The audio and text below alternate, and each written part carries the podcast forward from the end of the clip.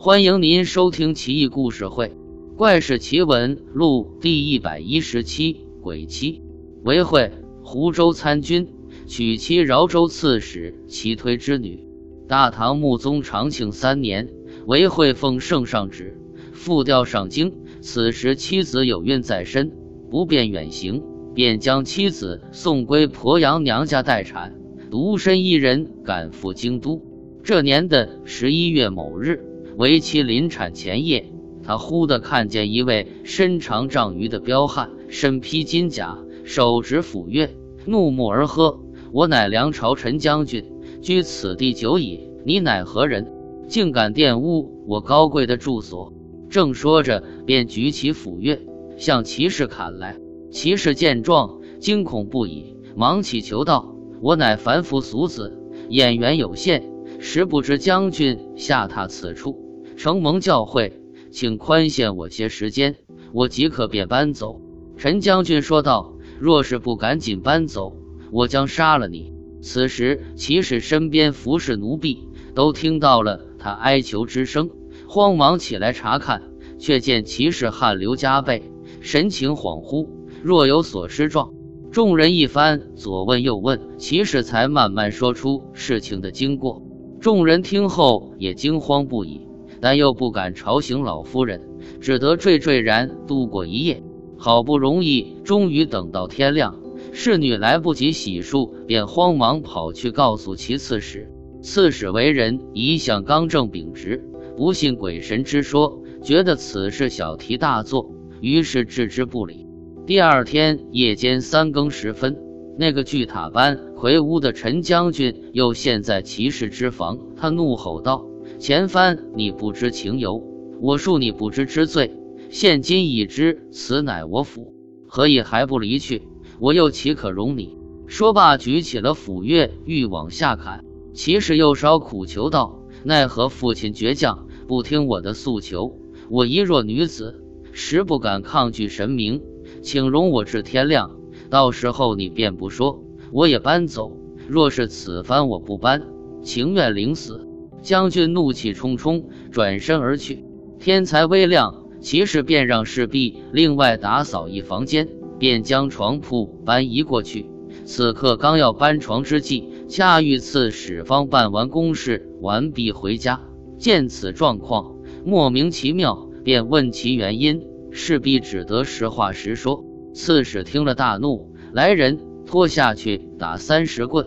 奴婢苦苦哀求。刺史道：“将产之人身体极度虚弱，因而正气不足，邪气趁虚变质，妖言由此而生，又怎信以为真？”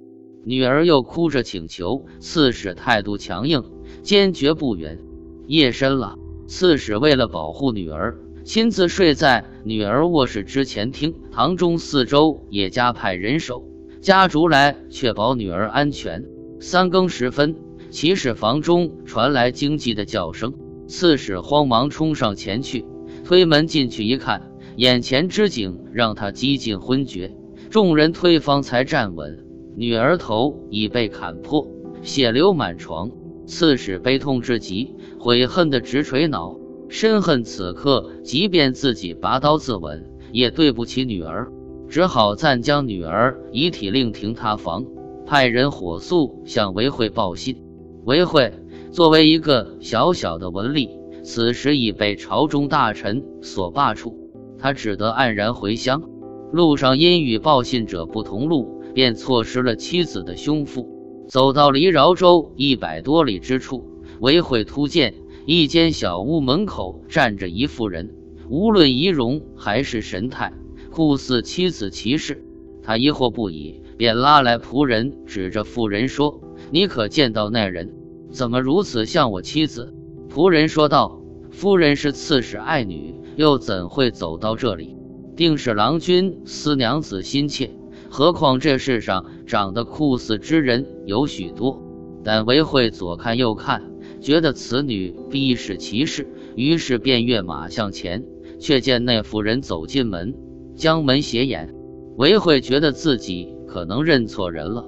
便想打马而走，但他又不死心，转身之后又回头看了眼，妇人正从门中而出，一见他便道：“为君何以视妾如无物？”韦慧一听声音，便急忙下马审视一番，果然是他的妻子。韦慧惊诧万分，询问妻子为何会流落此。妻子于是将陈将军之事和盘托出，嚎啕大哭，并道：“妾本乃是愚笨而又丑陋之人，却有幸能成为您的妻子，自认言辞亦或情理，没有对不住您。如今刚想进妇道，与君白头偕老。”却不料枉为狂鬼所杀。我方才查了一下生死之簿，我应该还可再活二十八年，眼前便有个办法可以自救，不知君可否出于同情之心，助妾一臂之力？韦慧听后说道：“娘子，这又是何言语？以我俩夫妇之情，相互帮助，理所应当。如同这间尖鸟比目鱼，少了一个。”另一个就不能生存。倘若剩我一人，我又去何处寻安身立命所在？眼下若有办法，哪怕赴汤蹈火，我也会在所不辞。可如今你我生死一路，而幽会又难知，却如何竭诚尽力？我愿听你计谋。骑士说：“此村往东几里，住着一个教私塾的田先生，此人怪异之极，难以描述。”若是你能下马步行到他门口后，像拜见大官一样谒拜他，然后再垂泪诉冤，此时他一定大怒，怒极后而至于辱骂，辱骂完后而至捶打、拖拽、唾弃。无论如何，你对这些折磨都要耐性忍受，因为只有尽数忍受狗猪般羞辱之后，他才会同情你。如此这般，我才生还有望。虽然田先生容貌的确有些异于常人，但阴间之事样样通晓。说完之后，韦便与骑士便一同前行。韦氏于是将马缰递与骑士，骑士哭道：“我如今之身已非旧日，君即便骑马也难追得上。如今事情急迫，万望您不要推辞。”韦慧于是黄抽胯下之马，跟着骑士。却有时被骑落下好长一段距离，几里之后，远眺到北，坐落着一草堂。骑士指着说道：“此乃先生之驻地，你救我之心务必要坚定。今日即使有万般苦难，也不要后退。您今日受的凌辱，且来日一定百倍偿还。记住，千万别动怒。您若有怒容，今日你我便是永绝之日。您努力去做吧。”妾告辞了。说完，骑士挥泪而去，才走几步远，便已不见了。韦慧于是擦干泪水，往草堂方向走去。在离草堂尚有几百步远时，韦慧便翻身下马，脱去工服，让仆人拿着名帖在前头引路，来到草堂前。此时有学徒出来说道：“先生吃饭未归。”韦慧便手持护板。站在厅堂，耐心等候。他站得腿脚酸麻，却丝毫不敢移。许久之后，便见一人头戴一顶极破的草帽，脚下拖着沾满泥的木履，从外缓缓而来。此人容貌生得丑陋污秽之极，实在无法用言语来形容。韦慧问门人：“来人是谁？”门人说：“正是先生。”韦慧便让仆人呈上名帖。自己连忙快步向前迎拜，田先生回拜道：“郎君多礼，我不过是一个乡间老翁而已，靠教书勉强糊口。大官人又何必如此？真让人吃惊。”韦慧于是拱手诉求：“在下妻子齐氏，享年尚不足生死簿记载一半，却便枉为陈将军所杀，祈求您想办法放他回来，以便终其残生。”说罢，便跪地，即叩头哭拜。先生说道：“我方才已与郎君道尽，我一介村夫，愚笨不堪，手下门徒争斗之事，我尚不能辨明曲直，又何况此乃阴间的事呢？官人莫非已疯乎？若是火急攻心，此刻便需冷静，莫要听信妖言。”说罢，先生便头也不回地走进了屋。韦慧于是随之进屋。跪拜在先生床前，痛哭流涕说道：“在下的确是在倾诉深渊，万望先生予以同情并关照。”先生抬头对其门徒说：“此人已疯，来这里喧闹，你们把他拽出去。如果再见他进来，可一起唾弃他。”话音刚落，此刻数十个村童便蜂拥而上，争相朝韦慧吐口水。肮脏之景，不描绘也知。韦慧也不敢有擦抹唾液之动作。众人唾口水停下来之后，唯有言辞恳切的拜倒。先生便说：“我听闻疯狂之人打也不知痛，你们替我揍他，只要不打断胳膊腿，不毁脸便可。”顷刻之间，一群村童便又围上来痛打。韦慧痛不欲生，全身上下无一不痛，但仍然持护而立，任凭捶打。等到那些孩童打完之后，又上前苦求先生，于是又命令门徒将他推倒在地，拉着双脚拖到门外，出而复入，入而复出，反复了许多次之后，先生才对门徒说：“此人的确知我有法术，因而才来拜访。尔等散去。”我自会救他。村童们离开后，先生叹息着对韦慧说：“郎君真乃有一片真情的大丈夫，世之难觅。为了妻子冤屈，甘受屈辱，我的确也为你诚心所感动。但这事我早已知，你为何不早来申诉？如今他躯体已坏，躺在这里，时日已来不及。方才我拒绝你，实在是因为目前尚无办法。”他又叹了口气，说道：“如此，我再用个法子一试。”遂让韦慧进屋。只见屋中铺有席子，席上有案几，案几上放着一香炉，香炉前又铺了一席。两人坐定后，先生便命令韦慧跪在案几前。几乎转眼间，便见一黄山人引他往北走。两人走了几十里，便进入一座城池，却见城里热闹非凡。像极了都城，在城北面又有一小城，小城之中亭阁高参入天。进去之后，殿堂巍峨，像是皇宫。殿前卫士手持兵器，有站立，也有坐着之人，各约数百。两人到了殿门前，此时守门官吏通报道：“前湖州参军韦某。”韦慧立即应答道：“诺。”便随小吏入内。韦放眼看去。又见宫内正北处一排有正殿九间，堂中一间门帘卷起，而室内设有床案。此时有位身穿紫衣的人面南而坐，小吏命他拜见。韦慧于是走进室内，向座上的人下拜。待拜过，起身一看，坐着的人竟是田先生。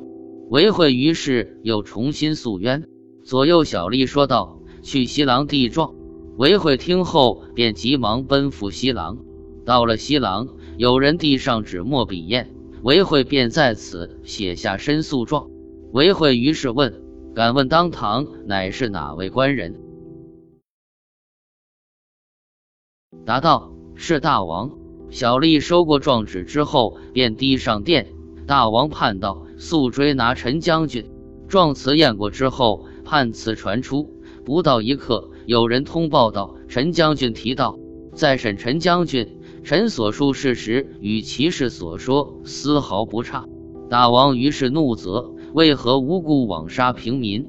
陈将军说道：“我居此事已数百年，而骑士擅自玷污他，我曾多次让他搬走，却置之不理。我一怒之下，便将他杀死，罪该万死。”大王判道。阴间与人世所寻道理不尽相同，你早已为阴间之鬼，却还强占他人居室，如此尚还不知醒悟，却还乱杀无辜，罚你一百大杖，流配到东海之南。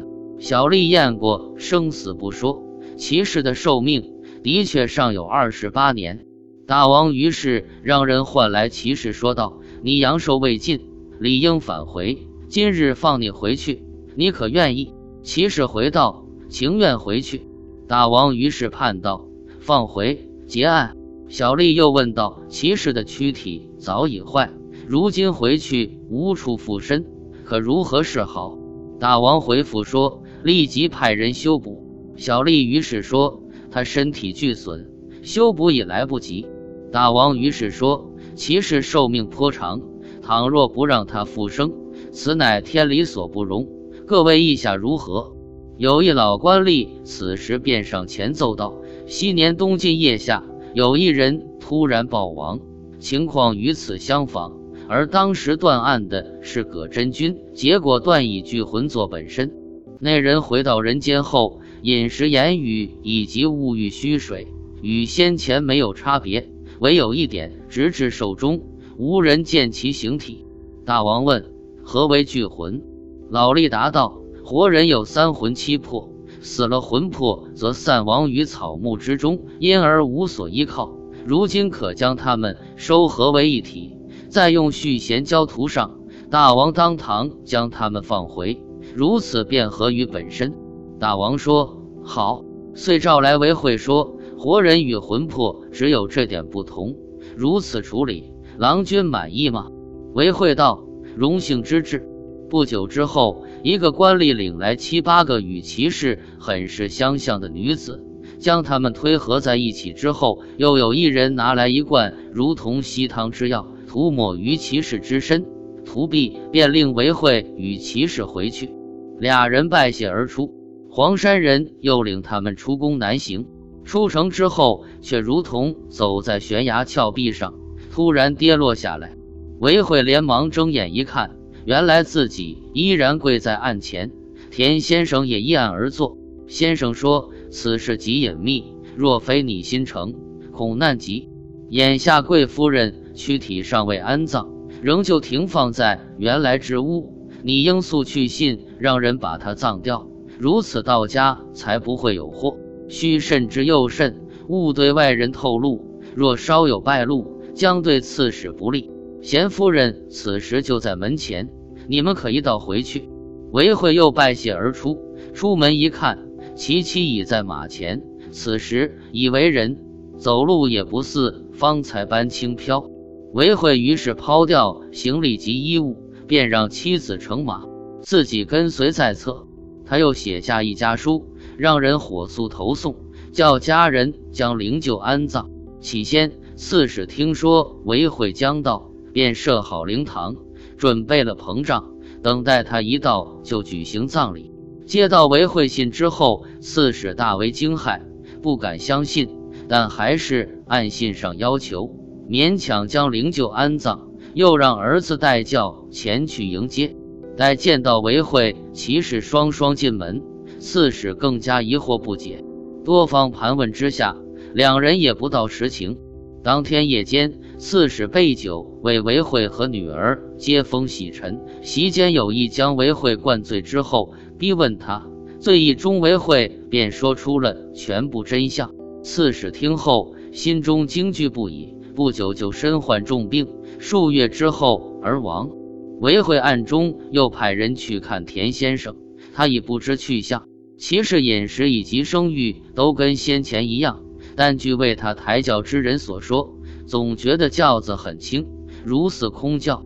唐文宗太和二年某秋日，富平县尉宋奸臣在座中说及此奇闻，而客人中有福王府参军张琪，此人乃是韦慧表弟，也提及此事。而他们所说与和以前传闻几无二样。据张琪所说，其嫂尚在复生之后，在下曾亲去拜谒，而他精神容貌远胜于往日。这个故事有趣的是，阴间大王前往阳间教书，难道这是基层锻炼吗？不得而知。